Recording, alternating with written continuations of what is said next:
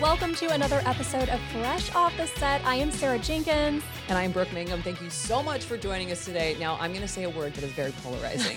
and you're either going to love it, cringe, hate it, but the word influencer. What comes to your mind, Sarah, oh when I oh say that? Oh my goodness. It's everywhere. Influencers have just become part of our stratosphere, part of our world the past like what 10 years. It's relatively recent, but I feel like you're right. You hit the nail on the head. It's just people have a lot of feelings It's about influencers, cringy. right? You It's think it's cringy? Like how do you feel? it's cringy. Even like, cause like I, I, I started on Instagram at its beginning, right? Mm-hmm. So like before the algorithms were designed to make you not have followers. So I, I have like followers from way back in the day. So it was the Wild West back then, it- right? Yeah, like it, it's so different, but it is. It's like something where people. That's somebody's job, right? Is an Mm-hmm. influencer, and it always gives me a little bit of a cringe. But here in Utah, we have a ton of influencers. Me too. I have now lived here a couple years. I'm not from here originally, but I, I've noticed, you know, there's a lot of beautiful people here, a lot of creatives. Um, but you you just see influencers everywhere, and it makes you like, how do you define that? You know, like I don't like think there's one in every anybody. Actually knows. At least I, that's what I thought until I saw this interview where a PhD is actually going to be breaking down interviews. Her name is Mariah Wellman,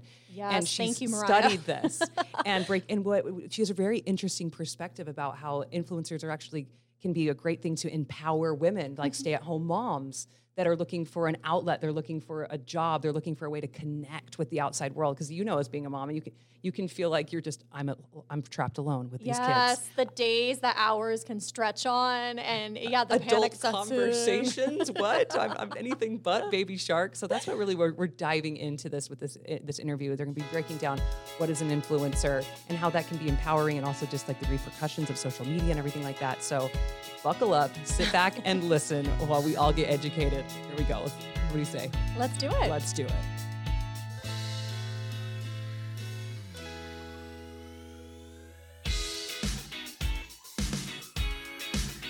Okay, I know I say I'm excited about every podcast interview, and I seriously mean this today because this topic is so fascinating to me. We are going to chat with Mariah Wellman. Um, she's a technology influence and wellness researcher. She's an assistant professor of communication at the University of Illinois at Chicago, and she has done some fascinating work when it comes to influencers. Mariah, welcome to the show. Hi, thank you so much. I am so excited to be here. Oh, right. I am so excited to talk about this because in Utah, we're pretty much the land of influencers, as some say. so Absolutely. before we get to that, talk to us about your educational career. You taught at the University of Utah while getting your PhD and where you're teaching now. Give us a little bit of your background. Yeah, so I started out going to school in journalism and mass communication, and I was in the Midwest. I grew up in Iowa, so I went to Iowa State for my undergrad, um, went to Iowa for my master's degree, and then was lucky enough to get an offer from the University of Utah. And I had actually never been there before. Um, and so I kind of came in with this outsider perspective, and the, the people at the University of Utah and just in Salt Lake City in general were so so kind and wonderful to me and I, I really wanted to explore kind of what was going on toward the west side of the United States. Mhm. And so I, I went to the University of Utah and then I was able to teach classes there and, and you know, pursue my research interests. And I felt really uh, lucky and blessed to, to be there in the presence of so many incredible researchers.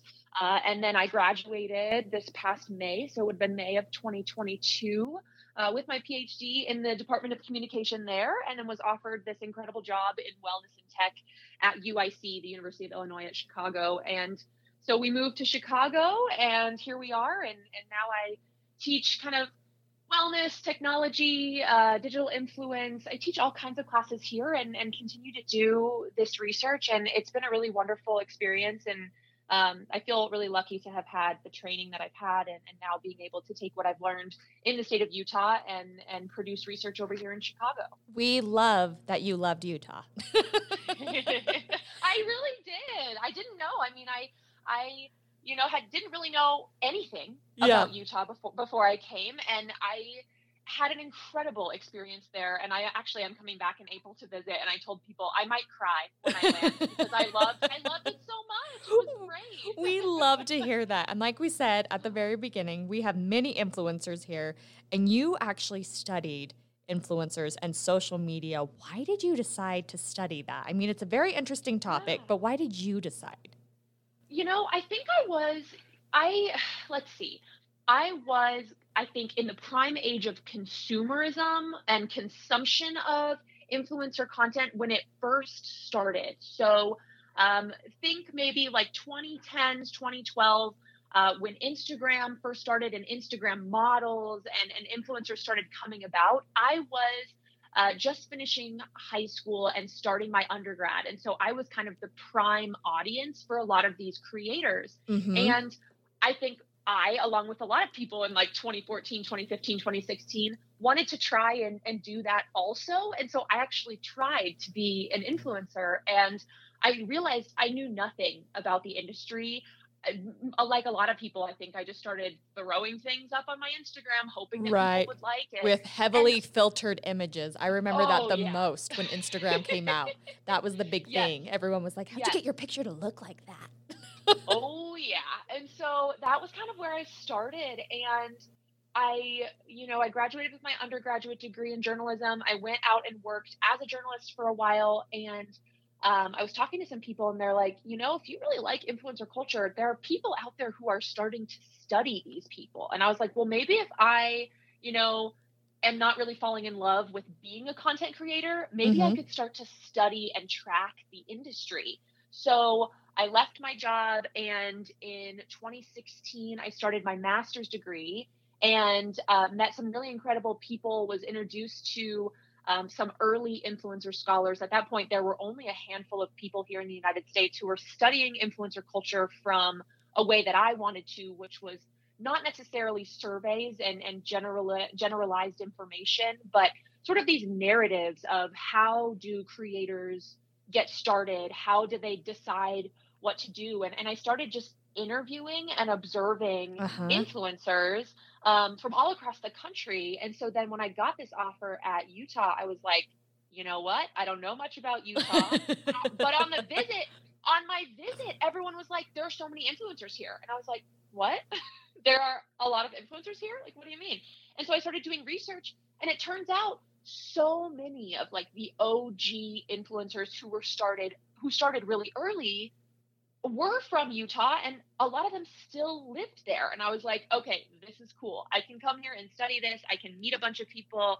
Um, and so I decided I was going to go in this direction, and it still is new. But at this point now, I've been studying for seven years, and there's so many more researchers too. And it's a great little community that we have.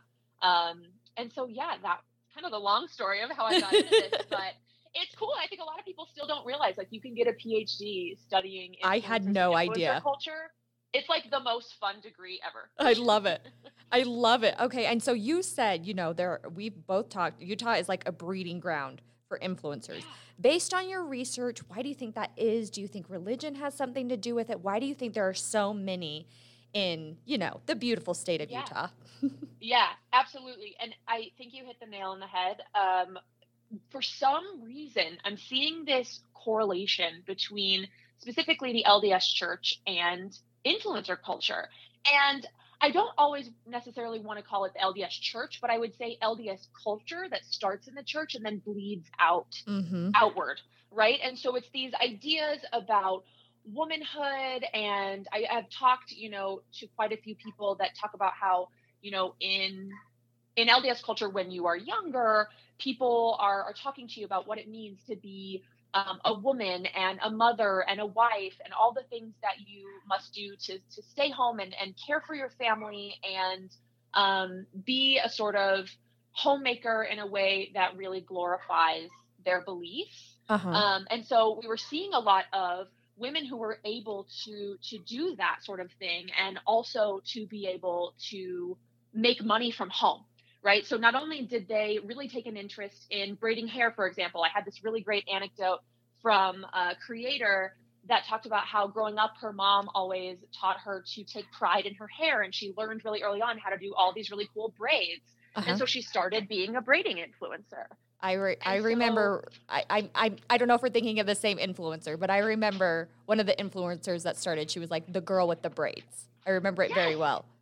Yes, yes. And so I think they were able to kind of capitalize on some of these pieces of LDS culture that sort of moved outward away from the church and it bled really into Utah culture, right? Because I think a lot of people um, who are not LDS are very, very successful at blogging because they're able to take on these aspects of LDS culture and, and lifestyles and apply it to their to their aesthetic, right? So we're yeah. seeing these beautiful women who are putting their children and their families first while keeping this beautiful aesthetic home right? They they look great. They take care of themselves. We see a ton of influencers who are lds there in fashion and lifestyle and beauty and even health and fitness right? Like the entire um, rachel parcell and her entire family for example right? They're some of the og influencers um, and a lot of the siblings right? Rachel's really into fashion. Her sister is really into um, fitness and now right. started that ivl clothing line as well as a boutique fitness space, right? And I think that there's, you know, this this really interesting connection between the ideals that LDS women are taught, how it bleeds into Utah culture, and then how they're able to kind of apply that to the online space. I think we started really early with bloggers, and as soon as women could realize that they could do the things they normally do, take photos, keep memories of their family, right, through this digital means, and then also make money and, and, provide, you know, a financial future that is strong and stable for their family. I think it just made perfect sense. I, for a lot of them. This research is so so fascinating to me. So you talked about some of you know, like you said, the original influencers. A lot of them came yeah. from here, and they're still doing really well. How do you mm-hmm. think? Mm-hmm like someone who's maybe just starting now they're seeing this they're like oh i want to be an influencer. I feel like everyone in some point is like yeah that's me. Um, yeah. how do social media influencers best build and then maintain credibility? Because some of these people mm. have been around for we're coming on like a decade.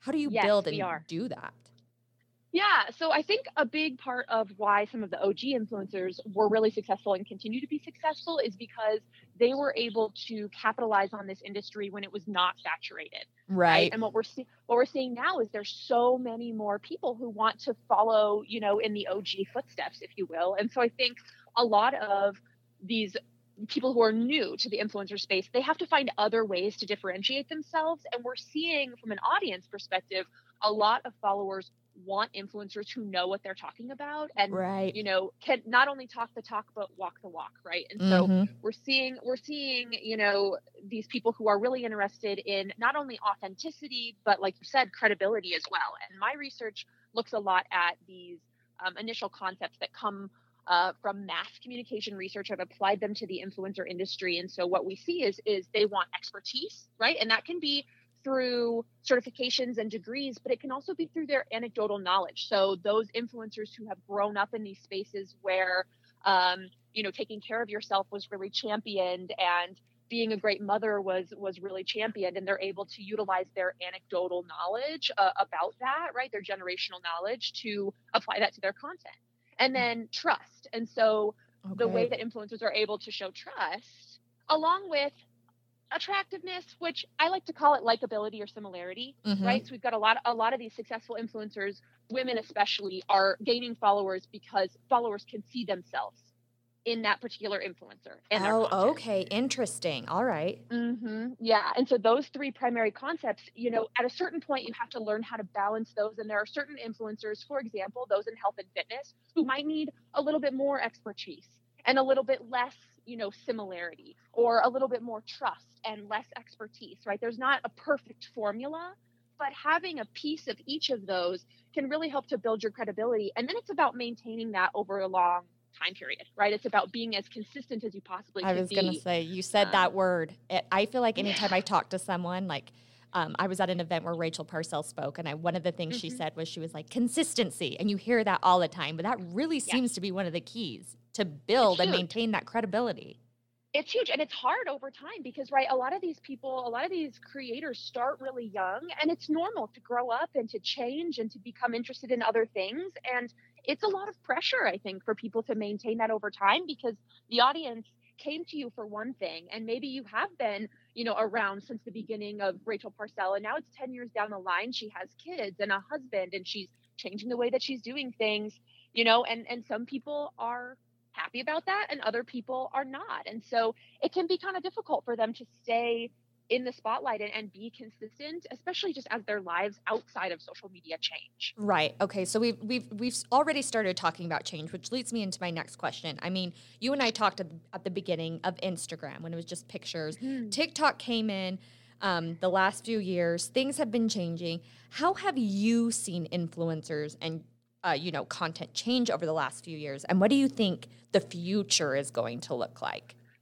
Yeah, yeah. So those are really great questions. And I think it's really important to talk about them because we see influencer culture as this new thing and we knew it as one way. And as things get are changing, right? Influencers and audiences want to know like where's it going to go from here? And are we still going to be able to create and consume the content that we want to see?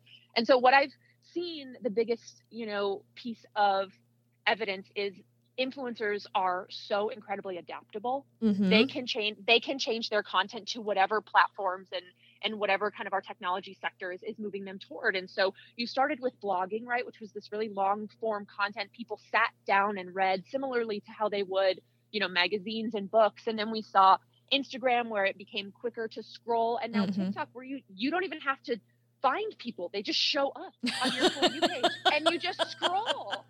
Right? Like it's yes. amazing. We had to type in a URL and now all of a sudden I open my phone and I can just uh, have uh, yeah. content basically hitting me in the face. yeah, you know? I mean, I, I, I was one of those people. I still love a good blog. I'm like, oh my goodness, I can sit here and read this. Um, but you uh-huh, know, uh-huh. I'm I'm part of the older blogging generation, I guess you could say. But you're exactly right. TikTok, yes. you open it up and it's like, we fa- we found this video for you. Would you like to see? Right.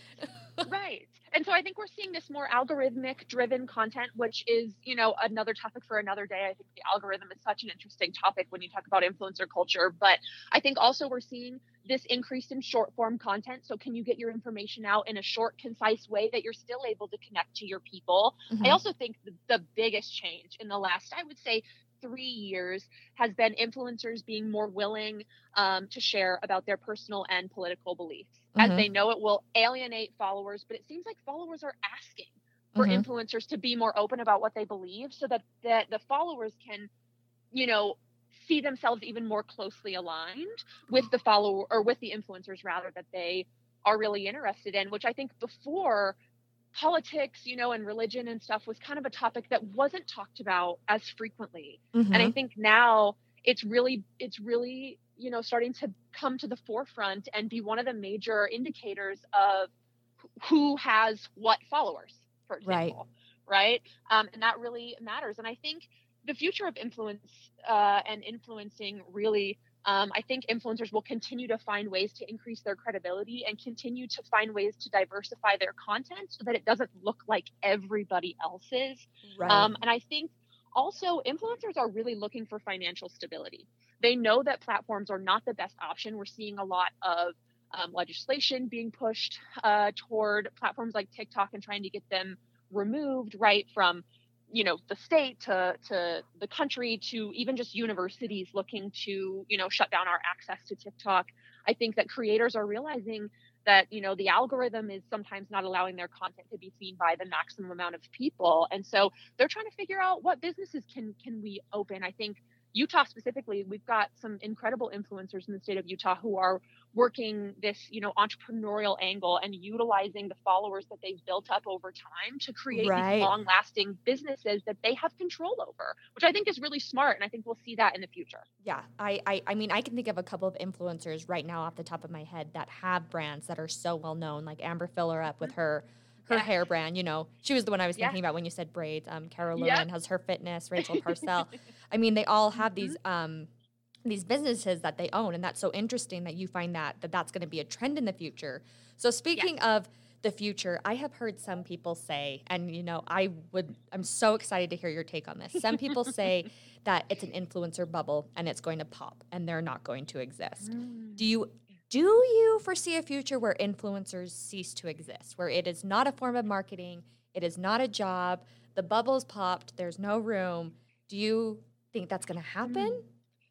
Um, no, I do not. And sometimes that opinion can make people upset, and yeah. I will gladly debate people on it. But I go for so. it, girl. Think, you know, here's the thing. You know, I think that, and I, I get that same kind of comment when people are like, nobody cares about influencers. I get I get it from my own industry. I get you know faculty and other researchers who are like, why does this matter? Why are you studying this?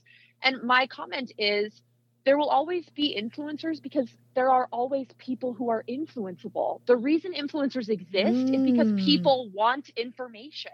And also, I might add, influencers have existed in various forms for hundreds of years. Oh, I, I absolutely agree with you. I mean, think about yeah, we, Audrey Hepburn influenced right. how many people? I have her eyebrows. Right right exactly and i even i mean i even told people i i joke and laugh and my influence or my undergrads are always like oh my gosh but i talk about how some of the very first influencers were actually in ancient greece oh they just moved in a different yes. medium right? Like digital influencers, sure, they may not exist in the same format in the future, but there will always be people, there will always be opinion leaders that we as a society look toward to figure out how we're supposed to live our lives, what products we want to buy, what habits, what ideologies, what beliefs that we're into. I think they just take different forms. So maybe this space of traditional sponsored content may not exist. However, I think there will be always people who are utilizing technology in very interesting ways that will continue to, you know, perpetuate influencer culture and as it shifts and changes over time.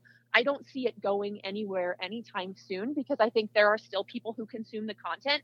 And as long as there are influenceable people, there will be influencers. I, I honestly love that answer because I know so many people like they dream of that, you know, that financial yeah. freedom, being on their own, doing what they mm-hmm. want. And honestly, a lot of the stuff I follow is influencers because I either see myself in them or like you said, mm-hmm. they're they're really knowledgeable and I go to that. Like I crave that kind of content. Yeah. Yes, I think that will continue for for a long time to come. And like I said, I think that it may change and we'll see as as influencers start to adapt what content will look like and, and what social media will look like. But I think that they will be around for a long time to come.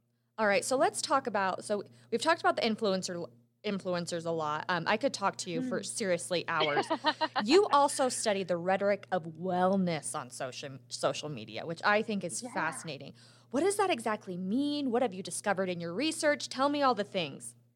Yeah, so there have been some really wonderful um, people that I've started to look at, and, and by people I mean scholars and researchers who are strictly kind of in this wellness space. And what I was realizing is everybody is talking about wellness, right? Everybody is is you know trying to you know increase their wellness or restore their wellness or enhance it and i think that's a product of the society that we're living in now post 2020 mm-hmm. post covid yes. you know yes. i think people are really concerned with their overall well-being and wellness is having a moment you could say. Yes. Right. And so I think I was trying to figure out why is that? And I studied, you know, influencers who were in health and fitness and wellness. And I realized I think we're underestimating how influencer culture and creators in general are impacting the wellness industry. And so I started looking at how do these popular online users explain what it means to be well and then how does that kind of seep outward right. and kind of infiltrate the minds of people who are even not on social media. So when someone says, you know, this is the green juice that you need to detox your body and then all of a sudden everybody is utilizing this green juice right? Yes. Did that did that come from right? Did that come from an, an expert source? Was that just a random you know piece of information who came that came from someone who is not credible at all? And does that right. even matter mm-hmm. right when everybody just starts doing it anyway? And i think we're seeing these trends starting on social media that have to do with wellness that just kind of seep into everything. And then you get mass media who's covering this space. And so I started looking at and seeing if I could argue that social media influencers are changing the wellness industry. And I think that I can. That's kind of my next really big project, which is how are wellness influencers changing the way that we as a society think about what it means to be healthy, to be well, to be fit, and who is that helping and who is that harming? Yeah, I think that's fabulous because I love following wellness accounts, but sometimes I feel like it is out of control because I have sure. someone telling me, like you said, to drink this green juice, and someone telling me this advice, and then someone goes against them, and I'm like, wait, are they professionals? Am I listening to this? It's just such an interesting yes. space. Yes, and there's no regulation, right? So mm-hmm. we have in in our society traditional health experts like physicians um, and things like that, and, and mental health experts, right? They have rules and regulations as to what they can and can't say online and how they can right. treat patients.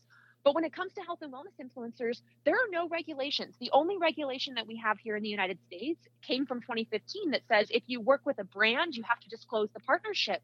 But Hmm. they don't have to disclose their expertise. They don't have to say, hey, I'm not a doctor. I think anecdotally, some people are, but some people aren't. And I don't know that all followers understand where the information is coming from and whether or not they should apply it to their own lives. I am going to be so fascinated when you finish this research. okay, Maria, we are almost out of time. I think my last question for you would be so this is a common question I get asked all the Yeah. time. I do a lot of content and people always come up to me and they're like, "Well, how do you be a successful influencer? How do you be a successful content creator?" And you've been doing this for years. So what would you say to Yeah. someone or a student who came up and asked you that? Yeah, I think the biggest thing is to be yourself. And I think that's really a cliche comment, right? That piece of advice is, you know, it's easy to say, but it's harder to implement. And Uh-huh. I kind of I kind of change it up and, and tell people, you know, people want to see how other people see the world. Right? Right. We live in we live in one body with one mind and one perspective. And one of the biggest things about human nature in general is we want to know other people and we're curious to see what they think about certain things and how they feel and compare it to what we're thinking. And so if you want to be a creator in whatever genre that you want to create, if you can show your audience how you see the world, I think that you're more likely to grow an audience that resonates with you, that can you know grow with you long term. And also it'll be easier for you to create content because it's content that you like that you experience that you wouldn't ever get bored with right? You can always share what's what's going on in in your life especially if it truly is who you are deep down. I love uh, the way you said this, how you see the world. I have, I mean, I've talked to different people about content, but I've never heard it put that way. And I think Yeah. that's a new piece of advice that someone can really, like, if they want to get in this, you know, this wild wor- world of influencers and content creators, that is um, a great way to go about it. All right. Um, Mariah, we are out of time today, but before we wrap up, we do this thing in our podcast called the Fresh Five, where I just ask you five random questions so our viewers can get to know you, you know, a little more on a personal level. Great Um, and I always keep them hidden, so it's just, you know, whatever comes to your head first. Don't worry, they're not hard. okay, they're just five fun things. So the Pop very first one is where is your favorite place you've ever visited? oh geez um hawaii Okay, that is a good place. I feel like that. Yeah, and right gorgeous. here in Utah, we are in spring, but you've lived Mhm. here. Spring isn't really spring till maybe like June. So Yeah, a I'm warm place would be great right now. Right. Yeah. What is your very favorite item of clothing? Like if it is not in your closet, you are just so unhappy. Oh, I have this beautiful um like faux leather jacket that has Sherpa inside and it's really cold here in Chicago and so I get to wear it like a lot um, pretty much all the way until June and it's just the coziest thing but it makes me feel cool. I love it. I love it. Makes you feel cool. Whenever I put on a Yeah. leather jacket, I instantly feel like, you know, a member in Grease the movie. And I'm Oh, yeah. like, man, I am the coolest human ever. And if you know me really well, you know that cool is not a word people usually use to describe me. Um, the next question.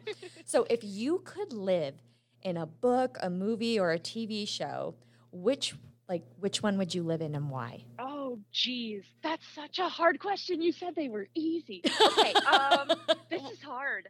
Well, because my favorite movies are like 80s movies. Like I love the 80s, like 16 Candles and Pretty in Pink, like the Rat Pack. I don't know if you've seen any of those. oh yes, Molly- absolutely. Molly, Ringwald. Mhm. Like I would, I would love to like go and be in detention with the kids in Breakfast Club? In uh, Breakfast Club. Yeah, I would love it. Like, like- I would love that.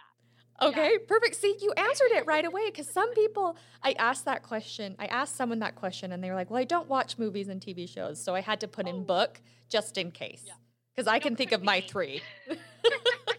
All right. me. I watch too much TV. I, I'm with you. It's relaxing to me, it soothes me. All right, if you are at breakfast and someone says to you, waffles or pancakes, which, which one do you choose? Oh, waffles. Oh, see, that one was easy. I gave you an easy one Yeah. after a hard one. All right, your Thank fifth you. and final one. What makes you laugh? Oh, geez. Um, my rescue dogs make me laugh. I have a four-year-old collie retriever mix and a one and a half-year-old golden retriever with a neurological condition, and Mhm. she's a wobbly retriever, Uh-huh. and she is the funniest, dorkiest, cutest thing in the world, and she just has so much love, and I laugh every time I look at her face. oh, I love it. I we have um, a rescue golden retriever too, and he is just the goofiest. He's just yes. He's just precious, and the way he works with our Saint Bernard, it is it. Oh, Love it. I'm with you. I understand. they're the best. they're the best. Well, Mariah, it has been such a joy talking to you today. It's been really insightful, so much fun. Um, and for those of you listening, thank you so much. Um, please rate, review, and subscribe, and we will catch you next time.